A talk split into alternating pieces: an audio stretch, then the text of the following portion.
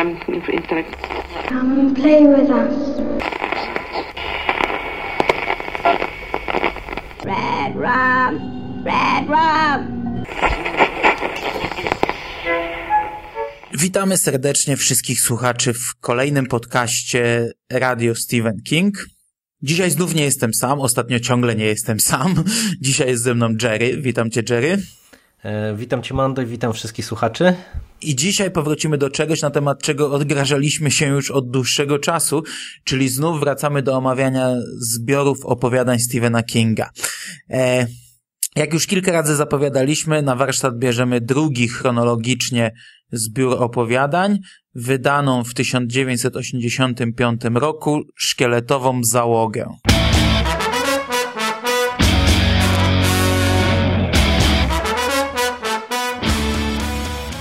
Książka zaczyna się od wstępu. Tradycyjnie wstępu ciekawego, tym razem King yy, nie tak jak poprzednio na temat horroru, tylko na temat samej formuły opowiadania. Dlaczego pisze opowiadania, dlaczego lubi to robić, czy to się opłaca i tak dalej. Serwuje pewną anegdotkę, no wstęp jak wstęp, wstęp ciekawy, jak to u Kinga. Coś chcesz dodać? Niespecjalnie, wstęp mi się podobał. Jakbym był złośliwy, to bym powiedział, że jest jednym z najlepszych opowiadań w tym zbiorze. Nie, jest jedno lepsze, notki na koniec. Przynajmniej dla mnie. Z dwóch tych obudowujących cały zbiór tekstów jednak bardziej do gustu przypadły mi uwagi na temat e, poszczególnych opowiadań, bo to są zawsze jakieś tam ciekawostki. Tak, fajna rzecz i mm, dla mnie to jest zawsze też ciekawe, chociaż tu się trochę zdziwiłem, bo czasami te notki były do opowiadań, co do których się nie spodziewałem ich zobaczyć, a w opowiadaniach, gdzie aż się prosiło, tak mi się przynajmniej wydawało, że, że nie wiem, że stoi za tym jakaś właśnie anegdotka, to się okazywało, że, że tutaj nie było żadnych uwag do danego tekstu, no ale, ale i tak, tak czy siak to, co dostaliśmy, to bardzo fajna rzecz i, i zdecydowanie i wstęp i te uwagi na koniec to jest rzecz, którą ja bym bardzo chętnie widział niemal w każdym zbiorze opowiadań autorskim, bo to naprawdę stanowi fajną ciekawostkę dla czytelników. Okej, okay, przechodzimy do dania głównego, do mięcha, do wnętrzności. I na początek mamy najdłuższy tekst w zbiorze, tekst, który my już omówiliśmy w osobnym podcaście. Mgła no nie będziemy teraz jakoś się mocno rozwodzić nad tym opowiadaniem, bo, bo powiedzieliśmy już bardzo dużo. Fakt, że odsyłamy słuchaczy do kolejnej 40-minutowej rozmowy, która będzie dodatkiem do tego półtorej godzinnego podcastu, ale gdybyśmy mieli w skrócie powiedzieć, no, no jest to opowiadanie bardzo dobre. Z mojego punktu widzenia jedno z najlepszych. Opowiadanie, które w pewien sposób ciągnie ten zbiór, które ciągnie go w górę i też może nasza ocena, bo nasza ocena już zdradzę, zresztą ty już jako pierwszy zdradziłeś, nie będzie zbyt jakoś wygórowana, zbyt, zbyt mocno pozytywna, ale może też y, to troszeczkę zaważyło, bo ja tak mgłę czytaliśmy dawno, Mgłę czytaliśmy kilka miesięcy temu, a do tego zbioru powróciliśmy teraz. A Mgła jest jednak opowiadaniem, które ten zbiór troszeczkę wyciąga do góry. No i zdecydowanie to jest tekst bardzo fajny, który doczekał się też bardzo dobrej ekranizacji. Rzecz godna polecenia i tak też, jak bardzo słusznie zauważasz, no, on ciągnie zdecydowanie zbiór w górę. Najdłuższa rzecz w całym zbiorze i na pewno jedna z najlepszych, o ile nie najlepsza. Ja tak jak powiem wtedy z mojego punktu widzenia bardzo fajna rzecz, troszeczkę może z, z zakończeniem, co do którego mam jakieś tam drobne uwagi, ale, ale generalnie i tak naprawdę bardzo, bardzo fajna i po, bardzo pozytywnie e, ja odbieram e, to opowiadanie. I pod pewnymi względami to jest takie opowiadanie, którego po Kingu można by się było spodziewać, ale po Kingu powieści o pisarzu, czyli, czyli znowu małe miasteczko, ta małomiasteczkowa y, społeczność, że tak powiem. Odizolowana grupka ludzi, różne indywidualności, jakaś y, fanatyczka religijna, dziecko, mężczyzna, kobieta.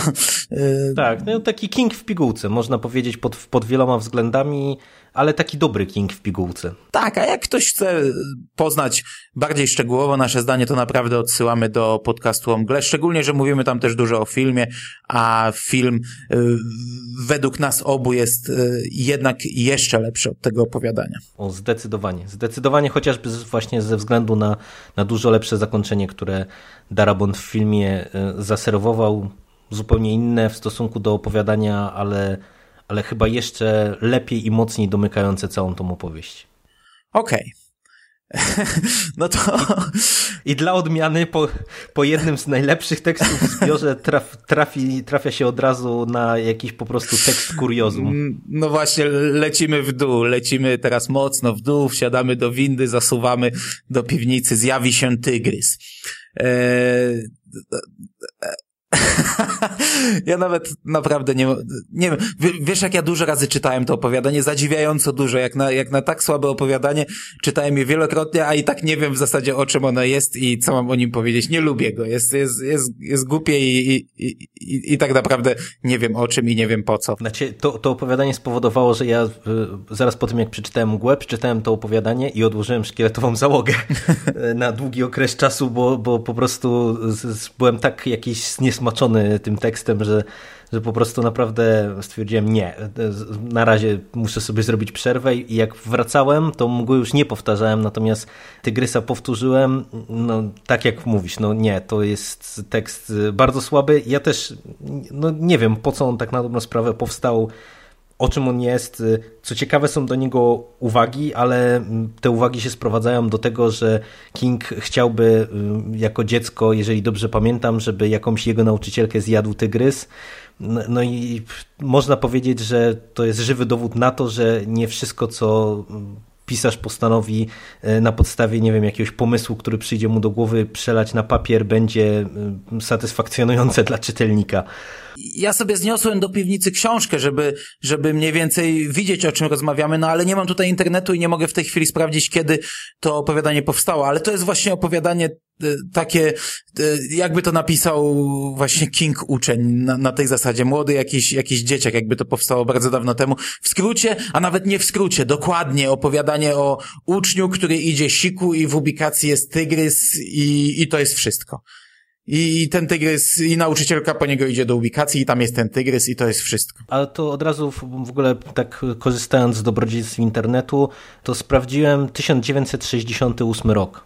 Ten tekst y, jest datowany, czyli to już pokazuje, że to jest pewnie jedno z pierwszych opowiadań Kinga, które powstały i które później zostały opublikowane, więc no to też może jakby ciążyć na tym, że ten tekst jest taki, jaki jest.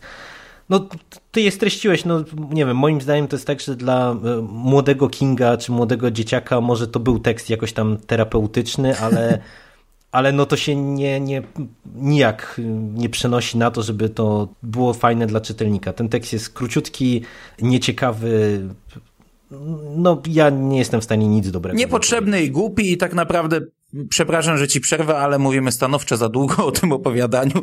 Przechodzimy dalej. Kolejne opowiadanie Małpa. Ja mam mieszane uczucia. Małpa to jest tekst oparty na bardzo prostym pomyśle, y, na horrorowym pomyśle o małpce, która mm, zwiastuje czyjąś śmierć, o, o takiej zabawkowej, nakręcanej małpce, która gdy zaczyna stukać talerzami, to ktoś umiera. No, sam pomysł fajny, ciekawy, ale według mnie teraz jak, nie, nie pamiętam jakie były moje odczucia kiedyś o tym opowiadaniu, już o nim jeden podcast nagrywałem tak naprawdę, mówiąc o jego nieoficjalnej ekranizacji, możliwe, że sobie teraz zaprzeczę, ale teraz mi się trochę nieciekawie to czytało. Uważam, że troszeczkę jest za długie to opowiadanie, chociaż, chociaż ono nie jest jakoś szalenie długie, no ma, ma niecałe 40 stron, ale wydaje mi się, że jak na opowiadanie oparte na tak prostym pomyśle, to jest jednak trochę za dużo. Szczególnie, że mamy tutaj dwie historie opisane, wydarzenia dzieją się w czasie teraźniejszym i przeplatane są wydarzeniami z przeszłości, z dzieciństwa głównego bohatera. E, nie wiem, dla mnie trochę za dużo, ale, ale może się mylę.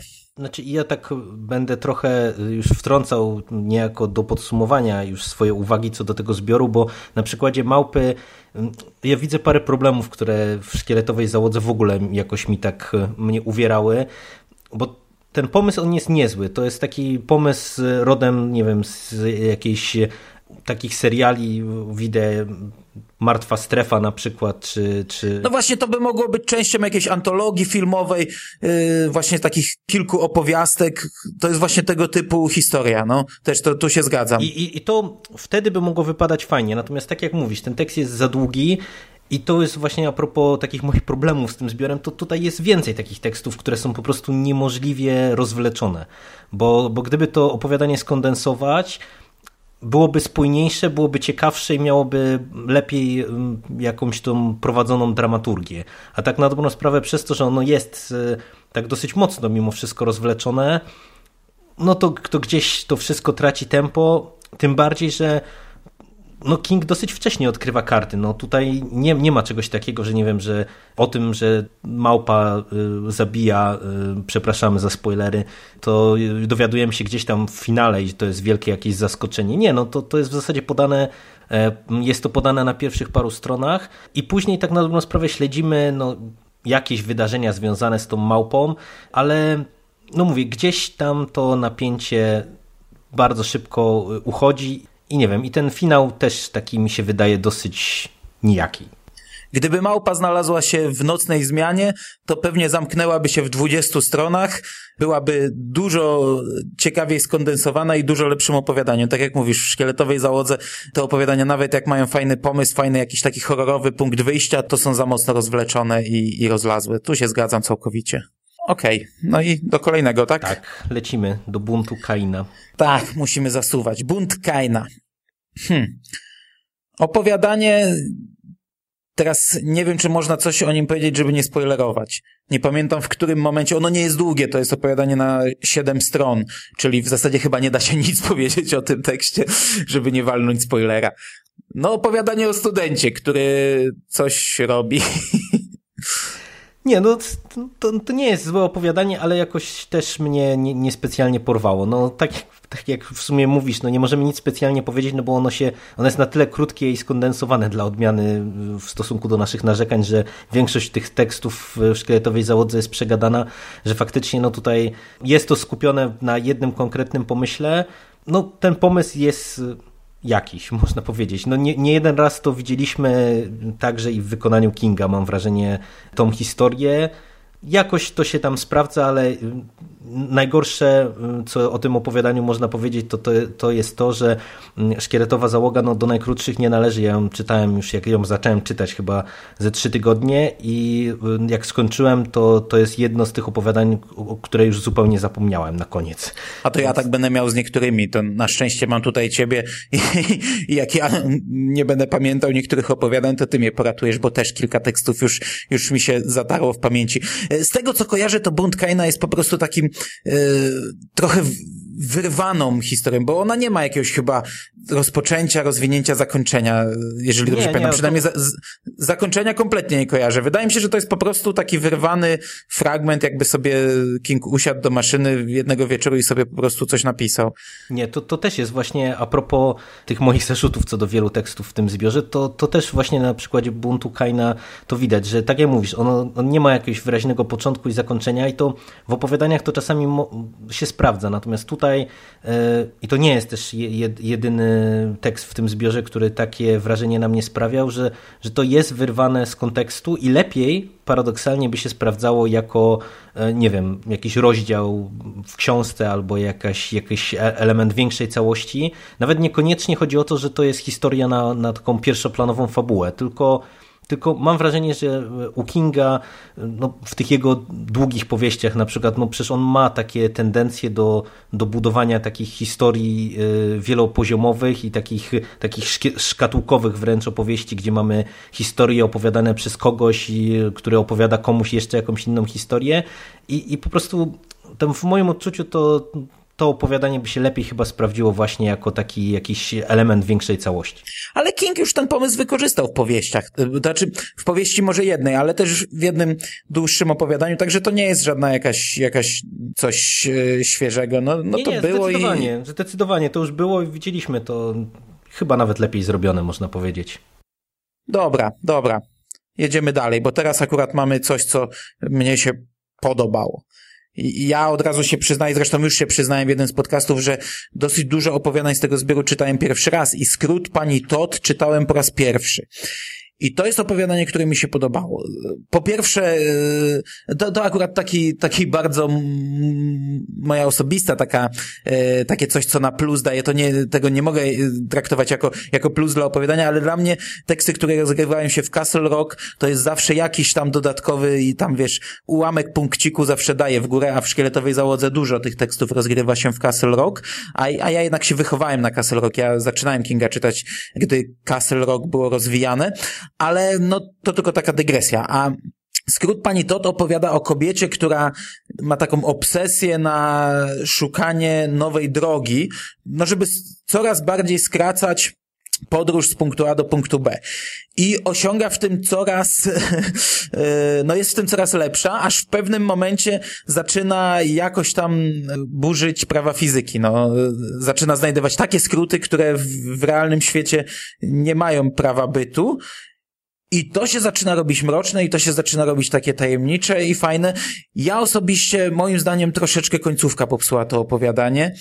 Przynajmniej z tego, co pamiętam i z tego, jak ją zrozumiałem, to jednak wywróciła tą całą taką mroczność. Ja jednak miałem, miałem nadzieję, że, no, że to się skończy jakoś nega mocno negatywnie i, i, i mocno horrorowo.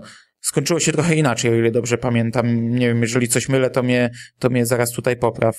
Znaczy, wiesz to, to ja w ogóle mam trochę inne odczucia. Też mi się ten tekst y, podobał, natomiast ja nie widziałem, żeby ten tekst był jakiś mroczny. Ja go tak odbierałem jako taki trochę wiem, złego słowa może użyję, ale taki y, lekko magiczny, lekko jakoś tam nostalgiczny, nawet... No to ja nie, no ja te skróty jednak y, cały czas odbierałem, że ona, wiesz, y, kopie za mocno, gdzieś tam dociera do jakichś, nawet, nawet się spodziewałem, że jakiś zaraz Ktulu mi wyskoczy, czy inne jakieś cudo.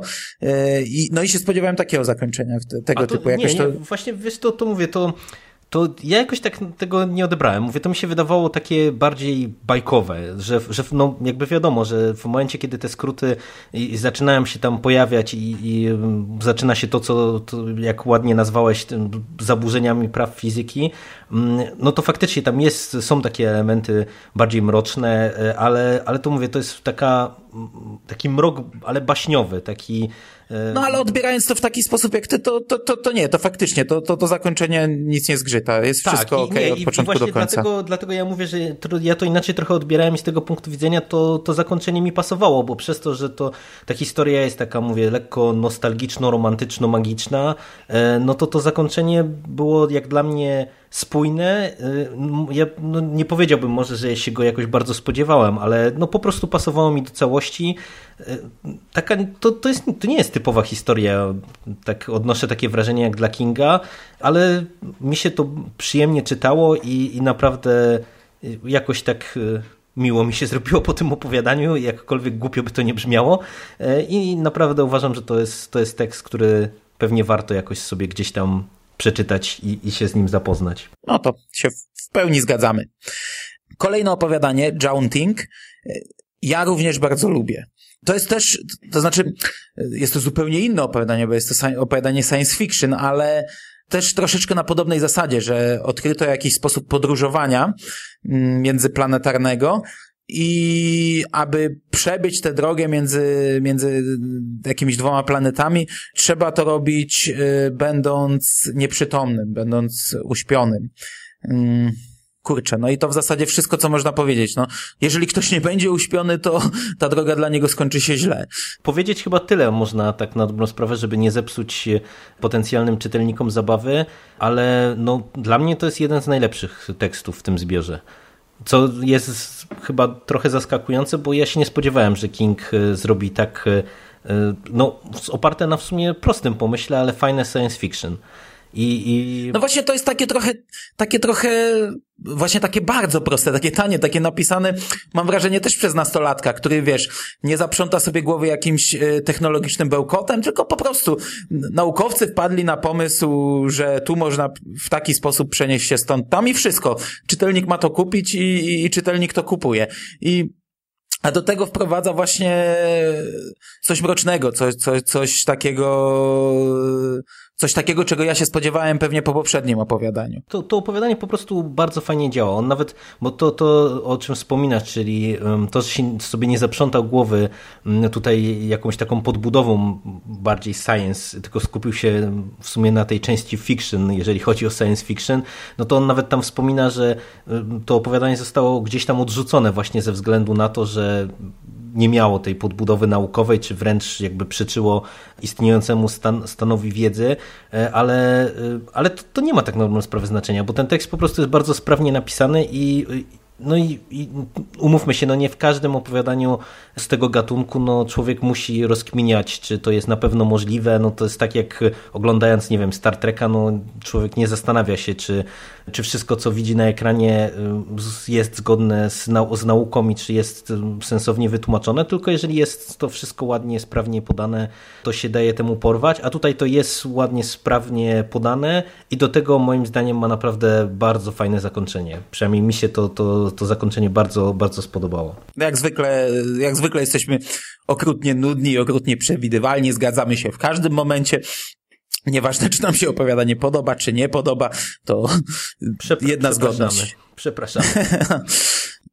Kolejne opowiadanie, Weselna Hałtura, to jest właśnie tekst, który trochę mi się już zatarł w pamięci. Znaczy, pamiętam cały, całą podbudowę, o co chodziło w tym, w tej historii.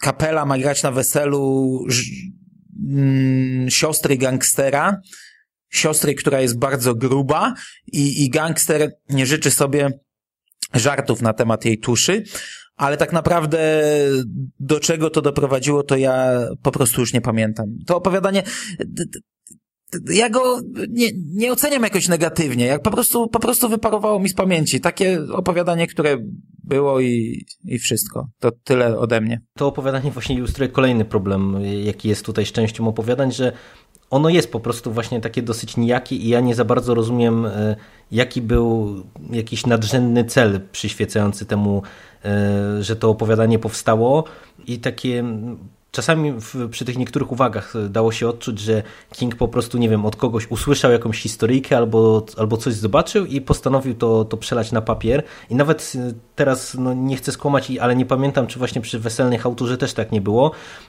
A mówię o tym dlatego, że to jest opowiadanie, no mówię, takie niepotrzebne, to tak bym powiedział najkrócej, no bo to, to nie jest zły tekst, y, to zakończenie jest jakieś, bo tutaj nie, nie, najwyżej ci poza podcastem napiszę, y, jak się skończyło, bo tutaj okay. wiesz, nie, nie, ma sensu, nie ma sensu spoilerować jakby samego finału, tym bardziej, że y, ten, ta, ta historia się kończy w taki dosyć zaskakujący mimo wszystko sposób, więc to mówię, to nie jest złe opowiadanie, ono jest całkiem sprawnie napisane, od początku do końca widać, że King miał na nie jakiś tam pomysł, co też nie do końca jest jak na niego typowe, ale po prostu jest takie no letnie, dokumentnie letnie, przeczyta się i, i ulatuje z głowy i mówię, no niestety, tych takich tekstów jest tutaj kilka i, i, i nie wiem, czemu one się tutaj znalazły.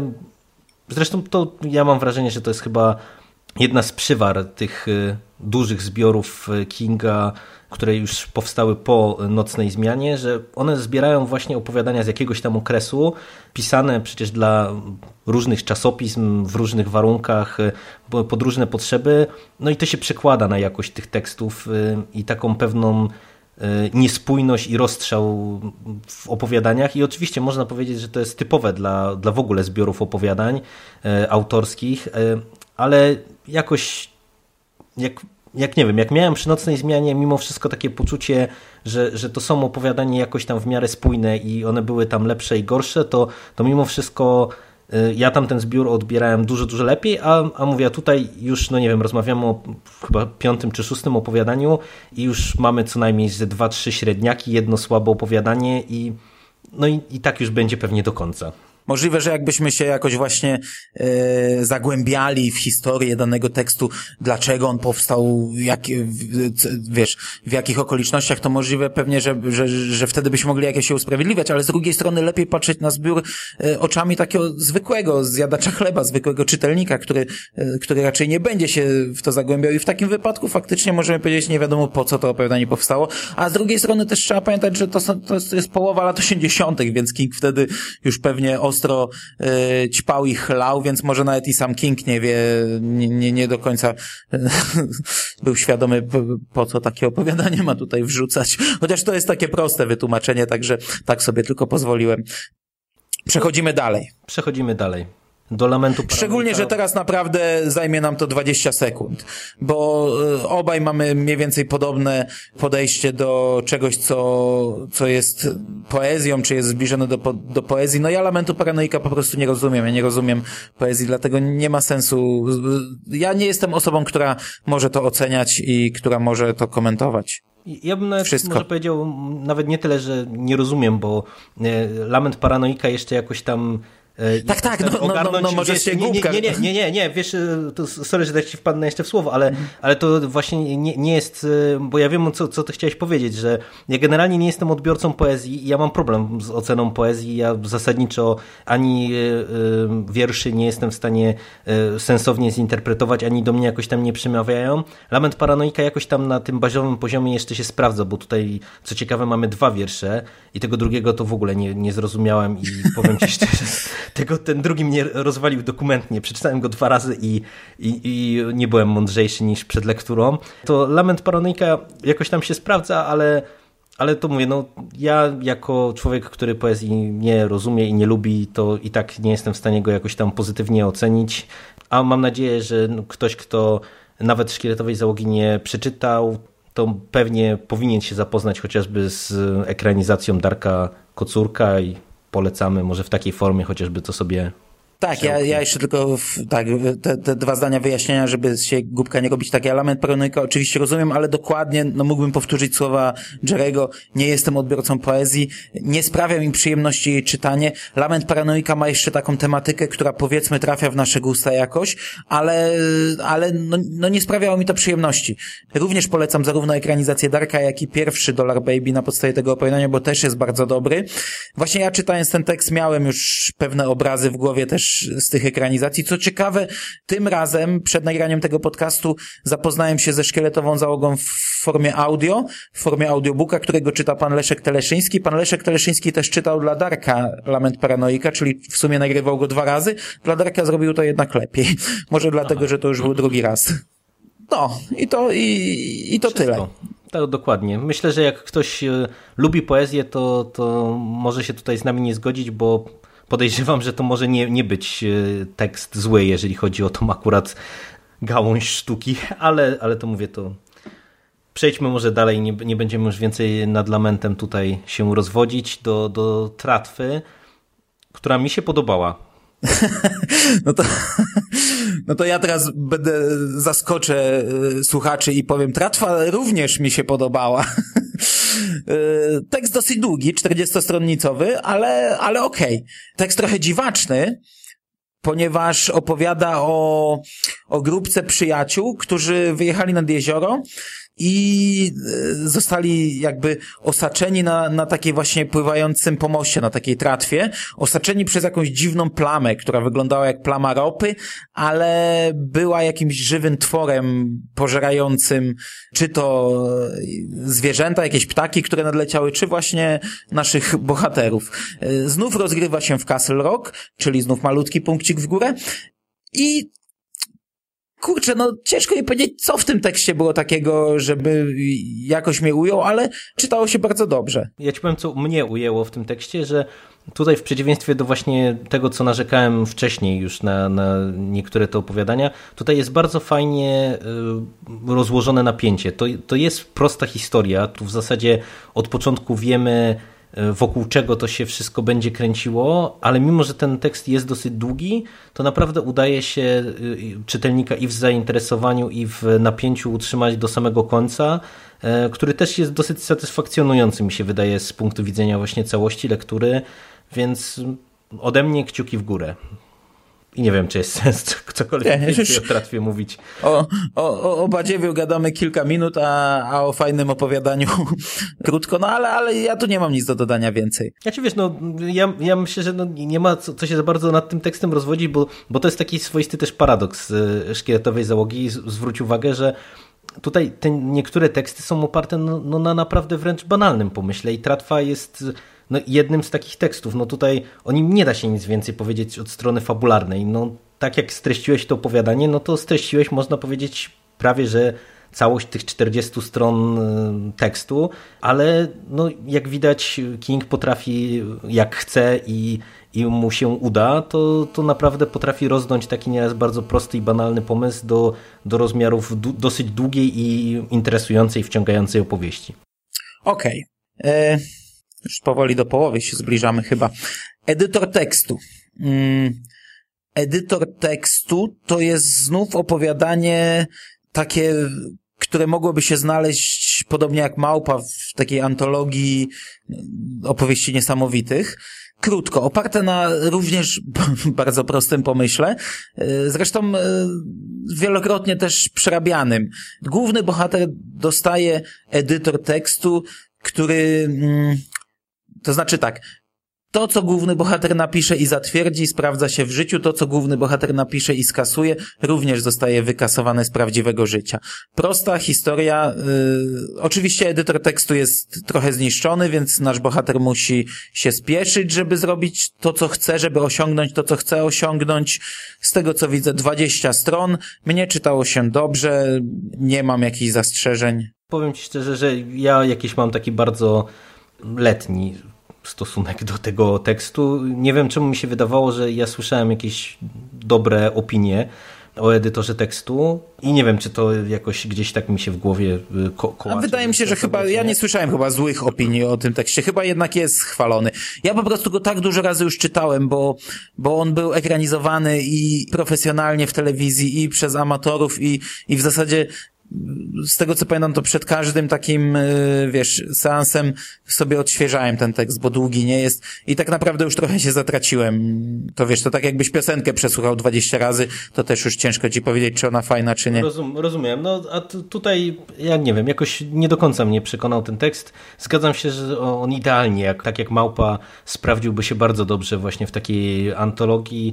Natomiast jako tekst, no, czytało się go w miarę dobrze, ale to ja nie mam jakiegoś takiego bardzo dobrej opinii o tym tekście ze względu na zakończenie, które mi jakoś tak nie pasuje do, do całości tego tekstu i mam wrażenie, że jest e, zbyt takie, nie wiem, cukierkowate. No, nie wiem, do końca mnie ten tekst akurat nie przekonał. On był zresztą zekranizowany w serialu Opowieści z ciemnej strony jako jeden z odcinków, ale chyba to nie było, z tego co pamiętam, jakieś jakiś cudowny wytwór y, szklanego ekranu, y, ale może się mylę, nie pamiętam, dawno oglądałem. Kolejne opowiadanie ja czytałem po raz pierwszy, Człowiek, który nie podawał ręki i kurczę, y, pamiętam, że jak czytałeś szkieletową załogę, to pytałem ciebie, czy, czy masz już przeczytane cztery pory roku, ponieważ właśnie ten tekst bardzo mocno nawiązuje do czterech pór roku. W czterech porach roku jest jedno z opowiadań, metoda oddychania, która rozgrywa się w tym właśnie klubie i tak naprawdę ten klub y, King King nie wymyślił tego klubu. King go zapożyczył z powieści Petera Strauba. Chyba z książki pod tytułem Upiorna opowieść. Bardzo fajnej książki, bardzo fajnie zekranizowanej. Ja ją od kilku lat chcę omówić zimą w Radiu SK, ale coś mi nie wychodzi.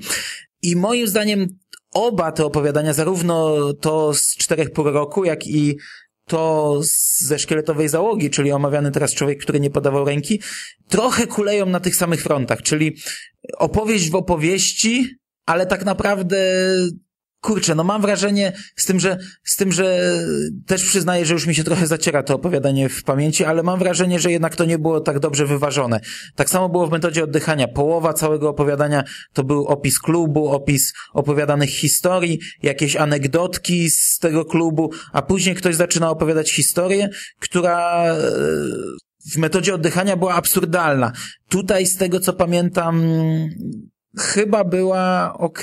Ona była bardzo prosta. Ale tak naprawdę ciężko mi już teraz, kurczę, no szkoda, że, że sobie nie porobiłem jakichś notatek albo, albo, że, albo, że nie nagrywaliśmy tego wcześniej, bo, bo, bo naprawdę już mi się zaciera ten tekst i nie jestem znaczy, w stanie. To, to jest kolejny tekst, który jest moim zdaniem przegadany i gdyby go skondensować, wypadałby zdecydowanie lepiej. No właśnie, bo... ja pamiętam, że takie miałem zarzuty, że czytając go miałem identyczne zarzuty jak z metodą oddychania, że jest w wielu momentach za długi, rozciągnięty i źle, źle rozplanowany, źle wyważony. Takie miałem odczucia czytając ten tekst. No to wydaje mi się, że chyba dobrze zapamiętałeś ten tekst, bo, bo tak, od, od strony fabularnej to, to znowu jest tekst oparty na jednym bardzo, bardzo prostym pomyśle, w sumie od pewnego momentu dosyć przewidywalnym. Ja mam mieszane uczucia co, co do tego rozwiązania fabularnego, tym bardziej, że to, to też nie jest żadne nowum i takich historii widzieliśmy e, mnóstwo. Ja miałem skojarzenia, chociaż to akurat e, nie, nie do końca jest te, to samo rozwiązanie fabularne, ale ja od któregoś momentu bardzo mocno miałem przed oczami chudszego i później jak się rozwiązanie fabularne pojawiło, mimo że było inne niż w chudszym, to się to okazało się, że w sumie to nie, niedaleko jednak gdzieś mi te skojarzenia wędrowały. Natomiast mówię, sam tekst przyzwoity, natomiast kolejny raz niepotrzebnie przegadany, rozciągnięty i, i w pełni się zgadzam, że, że tam prze, przez to właśnie też, że jest taki przegadany i rozciągnięty, on traci w pewnym momencie po prostu moim zdaniem nadmiernie napięcie i tak jakoś dziwnie hamuje średniak, moim zdaniem. Ale kurczę, tak teraz patrzę, to on nie jest jakiś szalenie długi. Bo wiesz, ja, ja to słuchałem w audio, to nawet nie, wiedziałem, ile te teksty mają stron, a to opowiadanie ma 19 stron. To, to nie jest dużo. Ale wiesz, ale to nie chodzi nawet o to, że ono jest długo, długie objętościowo, ale ono, ono jest przegadane. Po prostu jest, jest zdecydowanie przegadane. I chyba tyle. I idziemy do kolejnego opowiadania science fiction, co mnie mocno zaskoczyło. A ja mam znów teraz i, i to z dwoma następnymi opowiadaniami trochę problem, bo trochę, kurczę, widzę za dużo mi się faktycznie rozmywa w tej pamięci. Świat plaży, i to wcale nie jest opowiadanie, które czytałem pierwszy raz, bo już je kiedyś czytałem, ale tak szczerze ciężko mi jest je streścić. Jest to opowiadanie science fiction, tak jak mówisz, jest to opowiadanie o statku kosmicznym, można tak powiedzieć, który się rozbija na jakiejś planecie. Planecie, która cała składa się z plaży, z piasku, z wydm i tak dalej. No i, i ci bohaterowie przeżywają tam no, pewne perypetie. Weź mi pomóż. Nie, wiesz to, to moim zdaniem, żeby nie popsuć e, zabawy czytelnikom, to więcej powiedzieć nie można, no bo, myślę, że każde słowo więcej to już mogłoby się okazać e, przysłowiowo o jedno słowo za dużo i byśmy zdecydowanie tutaj lekturę mm, czy wrażenia z lektury popsuli. Mnie ten tekst zaskoczył. Nie jest to może jakaś rzecz tam bardzo wybitna, natomiast e, czytało mi się to ciekawie. Znów miałem jakieś tam skojarzenia z jakimiś klasykami science fiction. Także mam wrażenie, że to, znów nie jest pomysł jakiś taki zupełnie świeży, innowatorski, natomiast całkiem sprawnie wykonany i moim zdaniem w swoim gatunku jakby się sprawdza. To mówię, znowu nie jest jakiś tekst wybitny, ale mówię, ma tam jakiś mały twist e, w środku, jest dosyć ciekawy, czytało się go szybko i w miarę przyjemnie, także myślę, że na tle średniego poziomu szkieletowej załogi, to i tak ja bym go wyróżnił raczej in plus. Dobra. Wizerunek kosiarza. Króciutkie opowiadanie, z tego co widzę, osiem stron. Opowiadanie o, o lustrze, o zwierciadle, w którym pojawia się postać. I, I nie wiem, czy można coś więcej powiedzieć Nic, na temat znów, znów, znów jak zaczniemy mówić coś więcej, to tak na dobrą sprawę przy tej długości opowiadania, to zaraz opowiemy puentę i, i będzie po zabawie dla czytelników. Ja standardowo spytam ciebie, jak tobie się podobało, bo tak jak powiedziałem, ja te, te dwa opowiadania troszeczkę wyparłem z pamięci. Także, hmm. także Jerry nam opowie. Znaczy, moim zdaniem to znów jest y, opowiadanie oparte na bardzo prostym i bardzo zgranym motywie. I to był mój podstawowy problem z tym tekstem, e, bo ono jest tak krótkie, że to nawet no, trudno powiedzieć, czy ono może się jakoś tam wielce spodobać, czy nie spodobać, natomiast ono kuleje oryginalnością, bo po prostu najzwyczajniej w świecie, jeżeli ktoś nie jest na bakier jakoś bardzo z klasykami grozy albo z jakimiś takimi serialami pokroju jakichś opowieści niesamowitych, to myślę, że taką historię widział już nie raz, nie dwa. Ona się niczym nie wyróżnia po prostu od tego rodzaju historii ok, ale nic ponadto, tak na dobrą sprawę. I myślę, że możemy przejść do opowiadania Nona, bo z tego, jeżeli ja dobrze kojarzę, to chyba tobie się bardzo ten tekst spodobał. Tak, bardzo mi się spodobał. A co będziemy się teraz, e, będziemy mieli pierwszy raz inne zdanie? E, znaczy, jest to e, chyba trochę tak, bo nie wiem, do mnie jakoś to opowiadanie nie, nie, nie do końca przemówiło i ja tak się tr trochę w nim czułem zagubiony jakoś momentami. Nie do końca wiedziałem, jak to wszystko y, odczytać. Y, co Bo to trochę jest dziwaczne. Ja, ja, mnie chyba kupiło klimatem. Czyli znów po pierwsze Castle Rock, do tego tutaj Castle Rock zimą, y, jakaś nocna podróż samochodem. Mm, bardzo silne nawiązania do ciała Stephena Kinga, czyli tekstu, który posłużył za, za podstawę do mojej ulubionej, najkochańszej ekranizacji, ale tak naprawdę ja o tym opowiadaniu słyszałem e, bardzo dużo dobrego przez, przez lata i jakoś się za nie nie garnąłem. To było moje pierwsze podejście do Nony i ja byłem zachwycony, ale, ale właśnie chyba kupił mnie po prostu klimat, bo, bo fabularnie to tutaj nie ma jakiejś nie wiem, nie, nie, jakie, jakieś nie, nie, no. Fabularnie nie, nie ma tutaj jakichś wielkich e, fajerwerków, e, chyba że za takowe uznamy to, że e, tutaj no, jest taki element, można powiedzieć, przewijający się przez całe to opowiadanie, które, który powoduje, że tak naprawdę nie do końca wiemy, czy cała ta historia, która jest nam opowiadana, na ile ona jest no nie wiem, prawidłowo to, to złe słowo, ale na ile jest zgodnie z faktami, zgodnie z tym, co się wydarzyło, opowiadana. No a poza tym są tam różne takie wtręty, które mówię, mnie trochę wybijały, powiem szczerze. I mimo, że ja, ja nie uważam, że to jest tak zły, to ja też słyszałem właśnie o Nonie sporo dobrego i jeszcze właśnie krótko przed tym, jak ja akurat się zabierałem za to opowiadanie, to właśnie widziałem, że, że też e, bardzo je chwaliłeś. A mówię, nie wiem, być może właśnie przez te takie elementy które gdzieś tam się w, przez całe to opowiadanie pojawiają, to jakoś tak, mówię, byłem wybity mocno z rytmu całości. Opowiadanie dobre, ale, ale mówię, mnie jakoś tam specjalnie niestety ku pewnie zaskoczeniu większości nie zachwyciło. Ja cię tutaj przekonywać nie będę. Mnie kupił klimat, a tak naprawdę niektóre rozwiązania fabularne tutaj również już mi się powoli zacierają i pewnie już teraz bym musiał sobie odświeżyć to opowiadanie, chociaż do niego wrócę z przyjemnością za jakiś czas. To jest jedno z tych opowiadań, które z przyjemnością sobie odświeżę yy, za jakiś czas. Czego nie można powiedzieć o następnym tekście, o którym już w zasadzie powiedzieliśmy wszystko dla Owena. Wspomniałeś o nim podczas y, naszej dyskusji o lamencie paranoika. Jest to drugi wiersz. No i obaj go nie zrozumieliśmy, wszystko w temacie. No i nie, ja jestem bezradny. Nic, nic nie powiem na temat tego tekstu, naprawdę. Ja też, ja też opuszczam ręce, przechodzę dalej. Szkoła przetrwania. To jest opowiadanie o, o rozbitku na bezludnej wyspie, który, no, który znajduje alternatywny y, sposób y, dożywiania się. Nie wiem, czy, czy mogę powiedzieć ponownie e, o tym coś więcej, żeby jakimiś spoilerami nie, nie rzucać no, tutaj. Myślę, myślę że mo można to zostawić w takim niedopowiedzeniu. Moim zdaniem bardzo fajny tekst, naprawdę. Jeden ze zdecydowanie najlepszych w całej szkieletowej załodze. Po raz kolejny oparty na w sumie bardzo prostym pomyśle, ale tutaj dla odmiany, mimo że to też nie jest opowiadanie jakieś najkrótsze, jest to bardzo fajnie poprowadzone i bardzo fajnie jakby do końca utrzymane napięcie całości, bardzo fajnie poprowadzony ten pomysł, w zasadzie mówię, od pierwszej do ostatniej strony.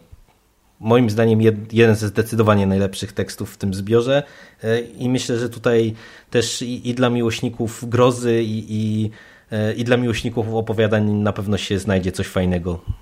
No mi pozostaje tylko przytaknąć, no bo nie możemy tutaj wejść w jakąś większą dyskusję y, bez, bez zdradzania w zasadzie sensu tego opowiadania i bez, bez psucia komuś yy, lektury. Także pozostaje mi tylko przytaknąć, no bardzo dobre opowiadanie i, i, i wszystko w temacie. Ciężarówka wuja Otto. Kolejne opowiadanie, które przeczytałem po raz pierwszy, kolejne, które rozgrywa się w Castle Rock i jest to historia Historia ciężarówki wuja Otto, jak sam tytuł nam wskazuje. Kurczę, no tak, mam problem z, jak w ogóle ugryźć te opowiadania, żeby w dwóch, trzech zdaniach opowiedzieć, o czym one są. E, Jest to historia ciężarówki, która stoi na polu, na cegłach, nieużywany, rdzewiejący samochód, niedziałający i tak naprawdę przez całe opowiadanie jest, mamy jakieś, jakąś obudowę, jakąś historię tego, która zmierza do finału takiego bardziej horrorowego, fantastycznego. A przez cały tekst tak na dobrą sprawę dowiadujemy się, jak ta ciężarówka i, i dlaczego stała się tak istotna dla naszego tytułowego wuja Otto i, i poznajemy tak na dobrą sprawę całą podbudowę, no bo to opowiadanie jest trudne do streszczenia, dlatego że no ono się tak na dobrą sprawę rozgrywa przecież y, w ciągu paru lat. Akcja tego opowiadania, czy cała, cała opowieść jest snuta y, na, na przestrzeni dosyć długiego okresu czasu i tam są różne wydarzenia, natomiast właśnie no, to jest klucz, że dowiadujemy się jak ta jak i dlaczego ta ciężarówka jest tak kluczowa dla naszego, no nie tytułowego bohatera, ale dla naszej centralnej postaci. Tak jak mówisz, no wszystko zmierza ku takiemu finałowemu, e, finałowi, przepraszam, bardzo, bardziej horrorowemu. Ja nie wiem, znów mam bardzo mieszane uczucia co do tego tekstu. Nie wiem, czy tobie ten tekst się podobał? Ja go jakoś negatywnie nie zapamiętałem, ale też nie jest to raczej coś, do czego będę wracał i, i, i nie jest to coś, co mnie jakoś na kolana rzuciło. Po prostu przeczytało mi się to dość sprawnie, dość przyjemnie, ale, ale to wszystko. No, mnie trochę to opowiadanie, i to będzie, nie wiem, może dziwne dla niektórych, co powiem, ale jakoś nie do końca mi ten finał e, pasował właśnie w takiej konwencji utrzymany, e, w, w jakiej go do, dostaliśmy. Jakby nie mam specjalnie dobro, dobrego pomysłu, szczerze mówiąc, jak tą historię można by było inaczej spuentować, bo chyba tutaj jednak całość e, była oparta właśnie na takim rozwiązaniu fabularnym, jakie King ostatecznie zaserwował czytelnikom. Natomiast no, o ile samo opowiadanie właśnie czytało mi się dosyć dobrze i, i tą historię śledziło mi się z zainteresowaniem, to mówię, samo to rozwiązanie finałowe, to nie wiem, jakoś do mnie naprawdę nie trafiło i, i z tego względu no, nie do końca mogę ten tekst z czystym sumieniem polecić. Nie najgorsze, jak na szkieletową załogę, to może nawet znów trochę powyżej średniej, ale, ale generalnie taki od średniak. Przechodzimy do dwóch części, dwóch kolejnych opowiadań. Najpierw mamy króciutką historię pod tytułem Poranne dostawy, mleczarz, część pierwsza, mleczarz jeden. I jest to historia dziwnego mleczarza. Po prostu mamy poranek, ptaszki śpiewają, ładna pogoda, mleczarz sobie jedzie i, i, i rozwozi zamówienia, które wzbogaca różnymi dziwacznymi elementami, niekoniecznie przyjaznymi dla późniejszych konsumentów. Nadzwyczaj zabawny tekst. Przynajmniej ja go tak odebrałem i jakoś tak się wybijający przez to bardzo mocno na tle pozostałych opowiadań w tym zbiorze. Mnie się on podobał, tylko że to, to jest po prostu, no co, to, to jest pięć stron, historyjka, y, króciutka. Fajnie by się to chyba, mam wrażenie, oglądało w formie jakiejś takiej krótkiej animacji. Ja, ja to sobie tak wyobrażałem. Tak... No, no, no to było zanimowane. Tak? Nawet my omawialiśmy w jednym... To widzisz, to mi już się w ogóle to zatarło, wiesz, już przy 150 odcinkach to już... W pierwszym podcaście o Dollar Baby omawialiśmy ze skórą taką króciutką animację. To ja już nie pomnę wszystkich podcastów, które, wiesz, w historii były. Ale tak właśnie, no to nawet tak pasuje, takie obrazy w No, w głowie ale to dokładnie, a tu widzisz... Można to... widzieć. Znaczy ja myślałem, że ja jestem spaczony tym filmikiem i, i dlatego tak, no ale skoro... Ale to nie, no, no to widzisz, to, to ja jak słowo honoru zupełnie zapomniałem o tym, że, że to był film animowany i jakoś, nie wiem, tak mi się to, to w głowie właśnie na, na taką animację yy, idealnie układało i, i to naprawdę teraz to, żeś mnie mocno zaskoczył, aż muszę sięgnąć z powrotem do tego podcastu, bo pamiętam, że go kiedyś słuchałem, ale to już mówię, już musiało mi się to zatrzeć w głowie. Chyba, że to tak w podświadomość mi się wryło właśnie, że była to animacja z tego i tyle. Z tym, że to też jest taka historia tak naprawdę bez jakiegoś początku, rozwinięcia końca. Po prostu taki short o, o dowcipach mleczarza. Tak naprawdę bez puenty. Sam taki zarys historii, sam początek, sam fragmencik taki urwany. Przyjemna głupotka, ja bym tak to nazwał. No i wszystko w tym temacie.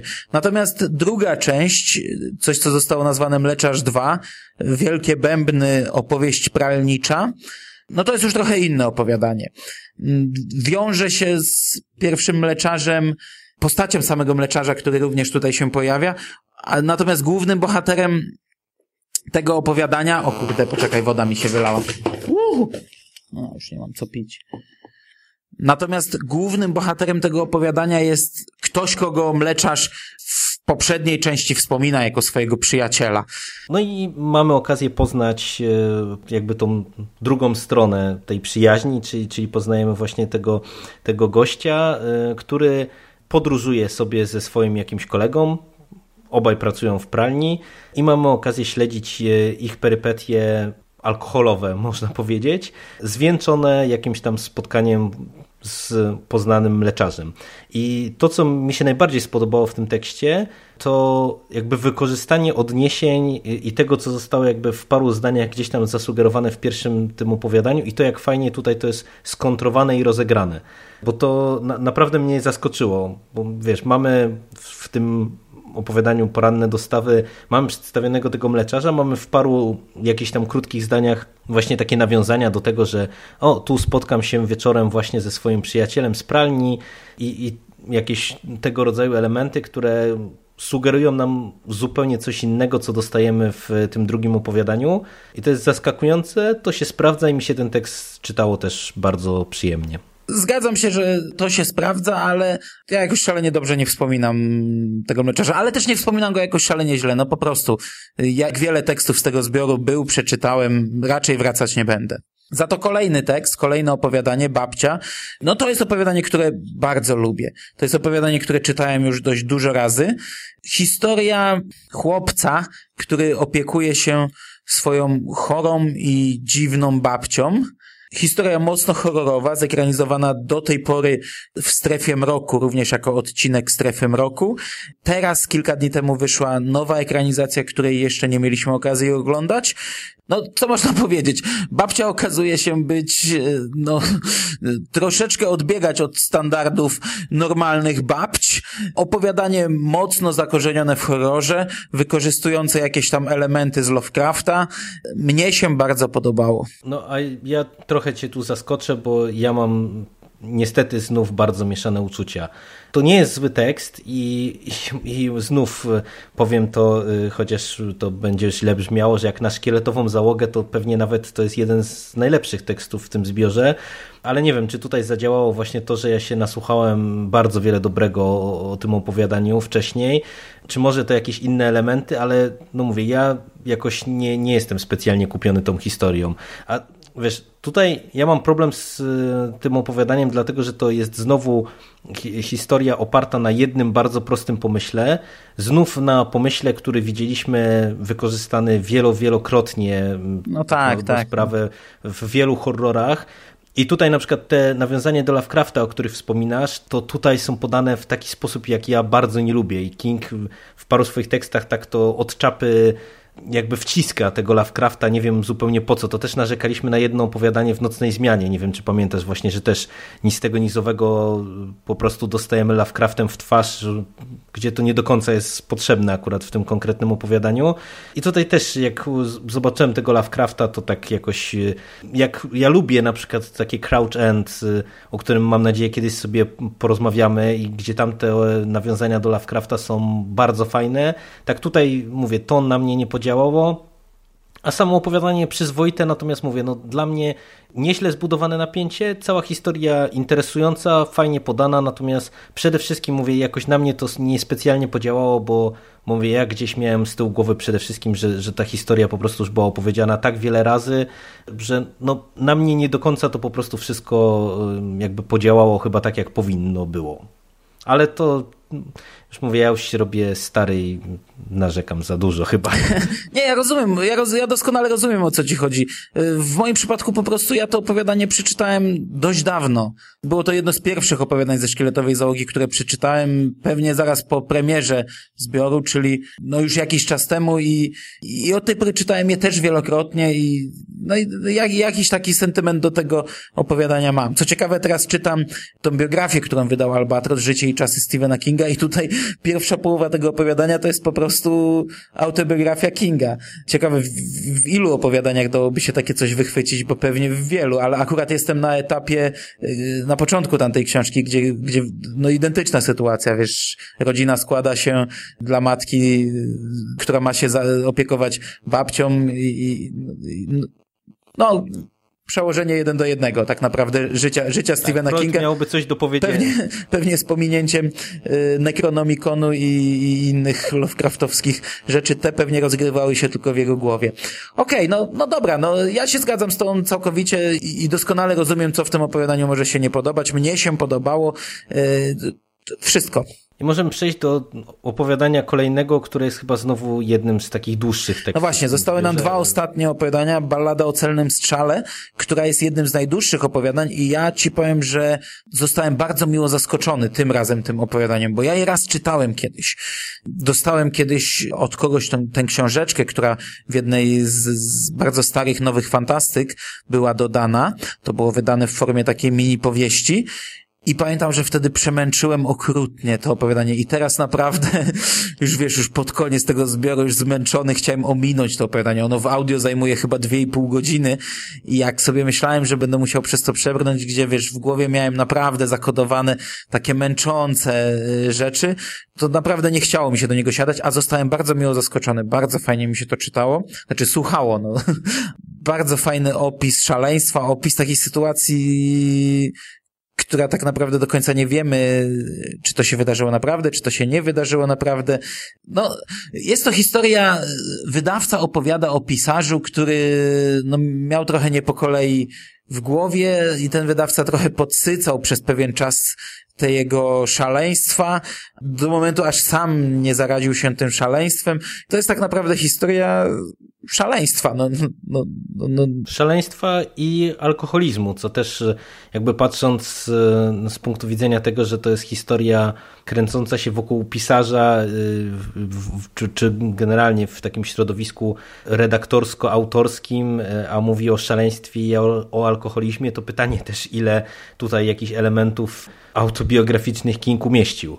Natomiast ja powiem Ci szczerze, że ja rozumiem, dlaczego Ty mogłeś traktować to opowiadanie jako coś, co Cię wymęczyło, no bo ja już e, też jak e, kończyłem tą szkieletową załogę i, i mówię, ja już byłem naprawdę też mocno wymęczony, to mimo, że to opowiadanie jest, e, jest niezłe, to też mam wrażenie, że ono jest za długie. Za długie i, i też nie do końca te elementy takie, które no tutaj powiedzieć, że fantastyczne, to może za dużo powiedzieć, ale, ale te elementy, co do których no nie wiemy, czy się wydarzyły, czy się nie wydarzyły, one mi trochę, y, przez to, że było ich tak dużo już w którymś momencie, one mi trochę y, rozwalały całą tą historię. Że takie miałem poczucie, że gdyby to opowiadanie troszeczkę skrócić i jakby bardziej się trzymać tego, co tam wyszło świetnie, czyli tego takiego postępującego opisu zatracenia, takiego w tym szaleństwie, w tej chorobie alkoholowej i tak dalej, to chyba wyszłoby temu opowiadaniu na dobre, ale, ale i tak to jest naprawdę całkiem niezłe opowiadanie moim zdaniem. Okej, okay, i dobrnęliśmy do końca. I mam nadzieję, że powiesz coś dobrego o cieśninie, bo ja najchętniej to bym, to bym nic nie powiedział o tym opowiadaniu, szczerze mówiąc, bo jak ja już powiem szczerze, czytałem je wczoraj, późno wieczorem i już e, tak mocno walczyłem ze sobą, żeby go nie walnąć w kąt, że gdyby nie to, że stwierdziłem, że będziemy je omawiać, to, to bym go nie dotrwał do końca. Ale co, nie podobało ci się? Nie, nie, nie podobało mi się okrutnie, szczerze mówiąc. Kurczę, ja ci powiem, że ja właśnie to opowiadanie słuchając w formie audio odebrałem właśnie tak, jakoś tak Właśnie ja je odebrałem jakoś tak magicznie, tak jak ty mówiłeś trochę o, o, o takiej magii przy skrócie pani Todd, tak ja w taki sposób odebrałem ciśninę. Jest to historia kobiety, która zaczyna widzieć zmarłych i tak naprawdę prowadzi to do dość oczywistego finału i tak naprawdę to jest wszystko, co można chyba o tym opowiadaniu powiedzieć, ale mnie jakoś ono chwyciło klimatem. Także na końcu może troszeczkę się rozjedziemy w opinii, bo ja wspominam je dobrze. Chociaż powiem ci, że zaczynałem je słuchać, zaczynałem je słuchać chyba z pięć razy, bo wiesz, włączałem tego audiobooka i przesłuchałem jakieś tam pięć do dziesięciu minut i ktoś mi przerwał. I, I normalnie poszedłbym dalej, a tutaj kompletnie nie mogłem się odnaleźć, o co chodziło. I mówię, a cofnę się te pięć minut, co mi szkodzi, zacznę od początku. I sytuacja powtarzała się naprawdę dużo razy i, i, i już byłem, już byłem też zły, już też chciałem w cholerę rzucić tym audiobookiem, ale, ale cieszę się, że przesłuchałem do końca, bo zapamiętałem je jako takie dość klimatyczne, fajne opowiadanie. Znaczy, ja rozumiem, co się w nim może podobać, bo to jest takie bardzo mocno melancholijne opowiadanie i mi się wydaje, że to może właśnie być ten element takiej pewnej magii, o której ty mówisz. Jakby je, jestem w stanie zrozumieć, że to tam tkwi gdzieś w tym tekście, ale na mnie to jakoś zupełnie nie podziałało. Nie wiem, czy to znowu jest kwestia tego, że jakoś ten tekst tak mi się ciężko czytało w ogóle. Ja miałem wrażenie, że ta historia jest jakoś tak poszatkowana. Czytałem to, jakby to było poprzestawiane, cała ta opowieść do pewnego momentu, ona później się staje bardziej linearna, ale no nie wiem, ja naprawdę, mimo że jestem w stanie w pełni się z Tobą zgodzić co do tego, że, że gdzieś tam takie właśnie magiczno-melancholijne elementy w tym tekście widać, do mnie to akurat w tym przypadku zupełnie nie przemówiło i i już stwierdziłem, że to już dobrze, że ta szkieletowa załoga się kończy, bo, bo, bo generalnie naprawdę mówiąc szczerze, to się raz dosyć mocno zawiodłem, dwa dosyć mocno wymęczyłem przy, przy całym tym zbiorze. No, widać kolosalną różnicę, naprawdę. Te dwa zbiory, Nocną Zmianę i Szkieletową Załogę, nie dzieli wcale jakoś aż tak dużo lat. Opowiadania, tak jak mówisz, są tak naprawdę z różnych okresów pisarskiej kariery Kinga, czyli tak naprawdę w Szkieletowej Załodze pewnie znajdziemy teksty napisane jeszcze przed tekstami z Nocnej Zmiany, czyli to nie jest tak, że King obniżył poziom, ale jakoś dobór tekstów do szkieletowej załogi jest całkowicie inny. Nocna zmiana to jest zbiór, który tak jak podkreślaliśmy wtedy, tak podkreślałeś już teraz, on jest może i nierówny, on ma opowiadania głupie, ma opowiadania ekstremalnie głupie, ale ma też naprawdę dobre sześć takich, takich mocnych, takich perełek, naprawdę dobrych, bardzo dobrych tekstów, a jako całość wspomina się ten zbiór opowiadań dobrze. Jako ja, ja chyba oceniam Nocną Zmianę chyba najlepiej, jeżeli chodzi o klimat, jeżeli chodzi o moje takie, wiesz, wspomnienia, bo równym zbiorem ona nie jest, a Szkieletowa Załoga to jest po prostu obrót o, może nie o 180 stopni, ale o 160 na pewno, no no kurczę, to jest zupełnie co innego, zarówno w warstwie fabularnej, w doborze tekstów, jak i w ogóle w odbiorze tego zbioru. Teraz powiesz, zgadzam się nie, zdecydowanie nie, tak. Ja, ja, ja, bym chci, ja bym chciał akurat się trochę, trochę rozwinąć jeszcze na koniec e, tego przydługiego podcastu, jeżeli ktoś jeszcze nas słucha po tych godzinie 10 czy 15 minutach, bo ja powiem tak, że ja przez e, wiele lat e, powtarzałem jak mantrę, że ja dosyć lubię Kinga w opowiadaniach. Co mówię, to się raczej rzadko spotykało ze zrozumieniem, bo jednak większość ludzi, jeżeli Stephen King, to, to każdy mówi, że nie, no to już te dłuższe powieści, każdy wymienia to, Bastion i inne te cegły w jego dorobku i, i każdy mówi, że on tam się dopiero może rozwinąć. A ja, i tu oczywiście też może działać sentyment jakiś, po przeczytaniu Nocnej Zmiany naprawdę mnie to w całości ja byłem kupiony tym zbiorem. I ja cały czas zdaję sobie z tego sprawę, że tam ten zbiór jest nierówny i tam są opowiadania głupie, natomiast w przeciwieństwie do szkieletowej załogi, to ja mam wrażenie, że nawet te opowiadania, które tam są głupie, tam po prostu działają. Tam nawet opowiadanie tak teoretycznie durne jak Maglownica, po prostu działa. I ja na przykład to opowiadanie lubię i jestem w stanie, yy, będę do niego wracał, wracałem do niego i mimo, że mówię, że jak to nawet się streszcza tą historię, no to po prostu ona się wydaje ekstremalnie idiotyczna, ale jest napisana w jakiś taki sposób, który jest człowieka w stanie i zainteresować i porwać. A tutaj mam wrażenie, że jest tak, bardzo dużo tekstów średnich, przegadanych, opartych na często banalnych pomysłach, które są rozdęte niepotrzebnie do jakichś większych rozmiarów. Bardzo dużo w ogóle takich opowiadań no, też opartych na pomysłach, które gdzieś już widzieliśmy. To znowu jest tak, że na przykład w Nocnej Zmianie, to mówię, nawet te teksty, które się wydają głupie, one były przynajmniej w tej swojej głupocie, y, że się tak y, wyrażę, oryginalne, no bo człowiek się tego nie spodziewał, że po prostu komuś może coś takiego przyjść do głowy. A tutaj no, bardzo często miałem tak, że zaczynałem jakiś tekst i, i po paru minutach już e, jakby wiedziałem, jak to, do, jakiego finału to wszystko zmierza i, i to były takie historie po prostu, a w najlepszym razie do przeczytania i do szybkiego zapomnienia. I po szkieletowej załodze odniosłem wrażenie, a ja w tej chwili z tych takich zbiorów dużych, y, jeżeli chodzi o opowiadania, czyli nie liczę tam, wiesz, Serca Atlantydów, y, Cztery po północy i, i, i, tych pozostałych, tylko te klasyczne zbiory opowiadań, to ja w tej chwili y, mam nieprzeczytany tylko jeden, czyli Po zachodzie słońca. Ja jak czytałem, to czytałem też w kolejności takiej nietypowej, bo ja przeczytałem najpierw Nocną Zmianę, później drugi raz Nocną Zmianę, a później Wszystko jest względne, Marzenia i koszmary i, i Szkieletową załogę. I tak na dobrą sprawę od nocnej zmiany to mam wrażenie, że zaliczyłem równie pochyłą, totalną, bo y, wszystko jest względne, tam było jeszcze sporo niezłych tekstów. Marzenia i koszmary to już był moim zdaniem strasznie nierówny zbiór i tak już, przepraszam, wybiegam trochę w dyskusje przyszłe, y, które mam nadzieję uda nam się nagrać, ale tam też naprawdę zdarza się parę perełek. O tyle naprawdę w szkieletowej załodze to jakbym miał wyróżnić, to, to nie wiem, no dostajemy, ile my tu mamy tekstów? Pewnie ze 20? 22. O, 22. No to ja tych tekstów, które jestem w stanie wyróżnić wyraźnie na plus, to może bym znalazł 4-5.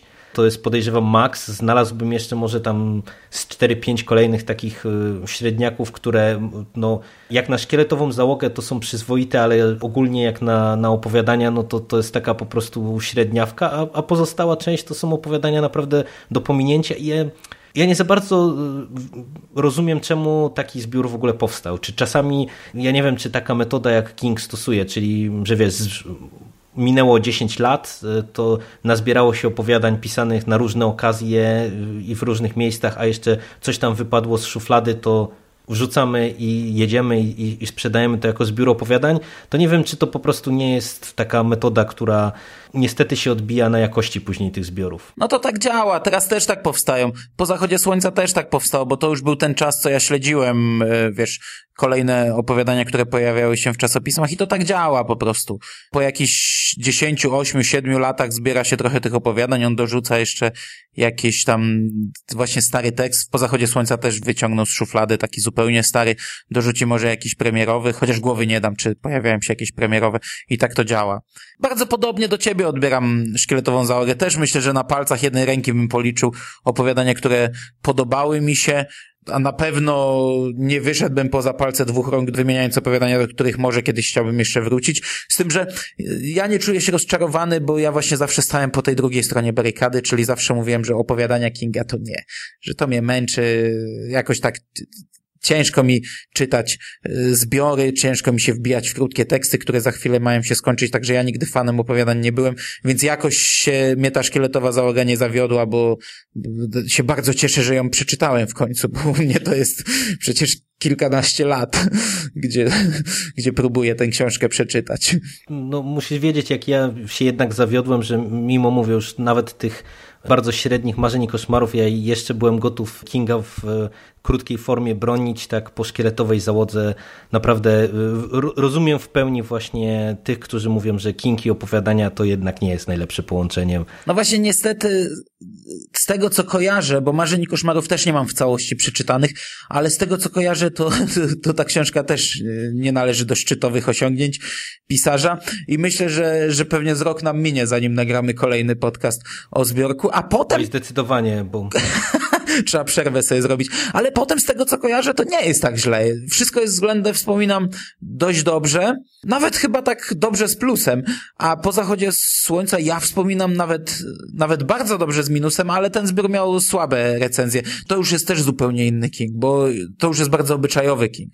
Tam horroru to jest tyle, co kot napłakał. To jest naprawdę ludzie, dramat, obyczaj i, i tego typu historie. Także, także zupełnie inny zbiór. No zdecydowanie, jeżeli będziemy szli chronologicznie, to poczekają słuchacze na, na, marzenia i koszmary, bo ja bym musiał powtórzyć e, niektóre opowiadania z tego Przykro mi. A pamiętam, a pamiętam po prostu, że w marzeniach i, na marzeniach i koszmarach też się męczyłem momentami wyjątkowo okrutnie, bo, bo tam w ogóle jest chyba tak, z tego co ja pamiętam, że tam jest kilka takich naprawdę długich opowiadań i po prostu niektóre z tych tekstów są niemiłosiernie rozwleczone i, i naprawdę męczyłem się straszliwie, ale właśnie tak jak mówisz, no później będzie z górki, bo ja na przykład właśnie czytając po nocnej zmianie wszystko wszystko jest względne, to ja ten zbiór wspominam bardzo dobrze i, i dlatego chętnie do niego wrócę, natomiast też już patrząc przez pryzmat szkieletowej załogi i marzeń i koszmarów, to, to nie wiem, czy to jeszcze nie był taki, wiesz, mój e, wtedy młodzieńczy entuzjazm na fali nocnej zmiany, że mi się te opowiadania tak podobały i czy to się nie okaże tak, że przy powtórnej lekturze to, to znowu stwierdzę, przegadane, za długie, e, to już widziałem 10 razy. Z tego co pamiętam, to jest dość równy zbiór i, i do tego był w audio wydany, także też z przyjemnością sobie do niego, do niego wrócę, ale to jeszcze za dwa lata, także...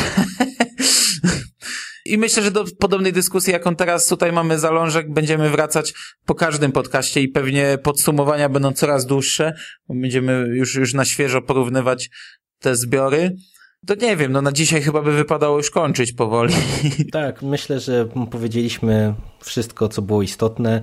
Ja osobiście chyba niespecjalnie polecam szkieletową załogę, naprawdę, czy raczej polecam, żeby ten zbiór traktować bardzo, bardzo wybiórczy, jako takie, nie wiem, taką bombonierkę, z której się wybiera naprawdę tylko to, co, to, co się lubi, a resztę oddaje się komuś, kogo się nie lubi do, do czytania, bo naprawdę myślę, że jak ktoś e, podejdzie ambitnie i będzie chciał e, jakby przeczytać od deski do deski, tak żeby wszystkie te opowiadania zmęczyć, to myślę, że dokładnie tym to się skończy, że, że po prostu się bardzo, bardzo mocno przemęczy i i ja sobie szkieletową załogą e, zapewniłem krótki chyba rozbrat z Kingiem, bo muszę przeczytać coś innego, bo, bo naprawdę już źle mi chwilowo z, ze Stephenem Kingiem, także, także no zobaczymy się może przy, czy usłyszymy się raczej może przy ekranizacjach, mam nadzieję, jakoś tych najbliższych i teraz worek jest. To... Teraz w najbliższym czasie ekranizacja. Ja zresztą też biorę chwilowy rozwód z książkami Kinga, też muszę trochę odsapnąć. Zgadzam się w pełni z tym, co powiedziałeś.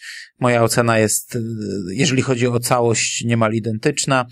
I na tym będziemy się żegnać na dzisiaj. Dzięki za rozmowę. Dzięki. E, przykro mi, że musiałeś przez to przebrnąć.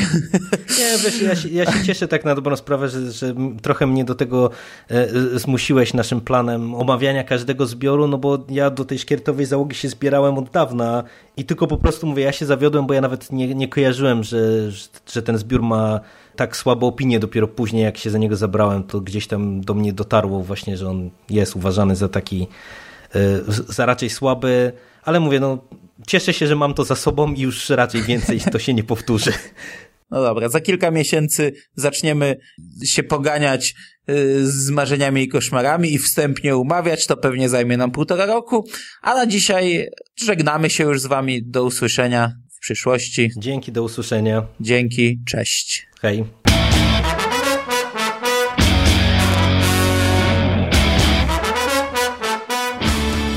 A już za tydzień w następnym odcinku radia Stephen King.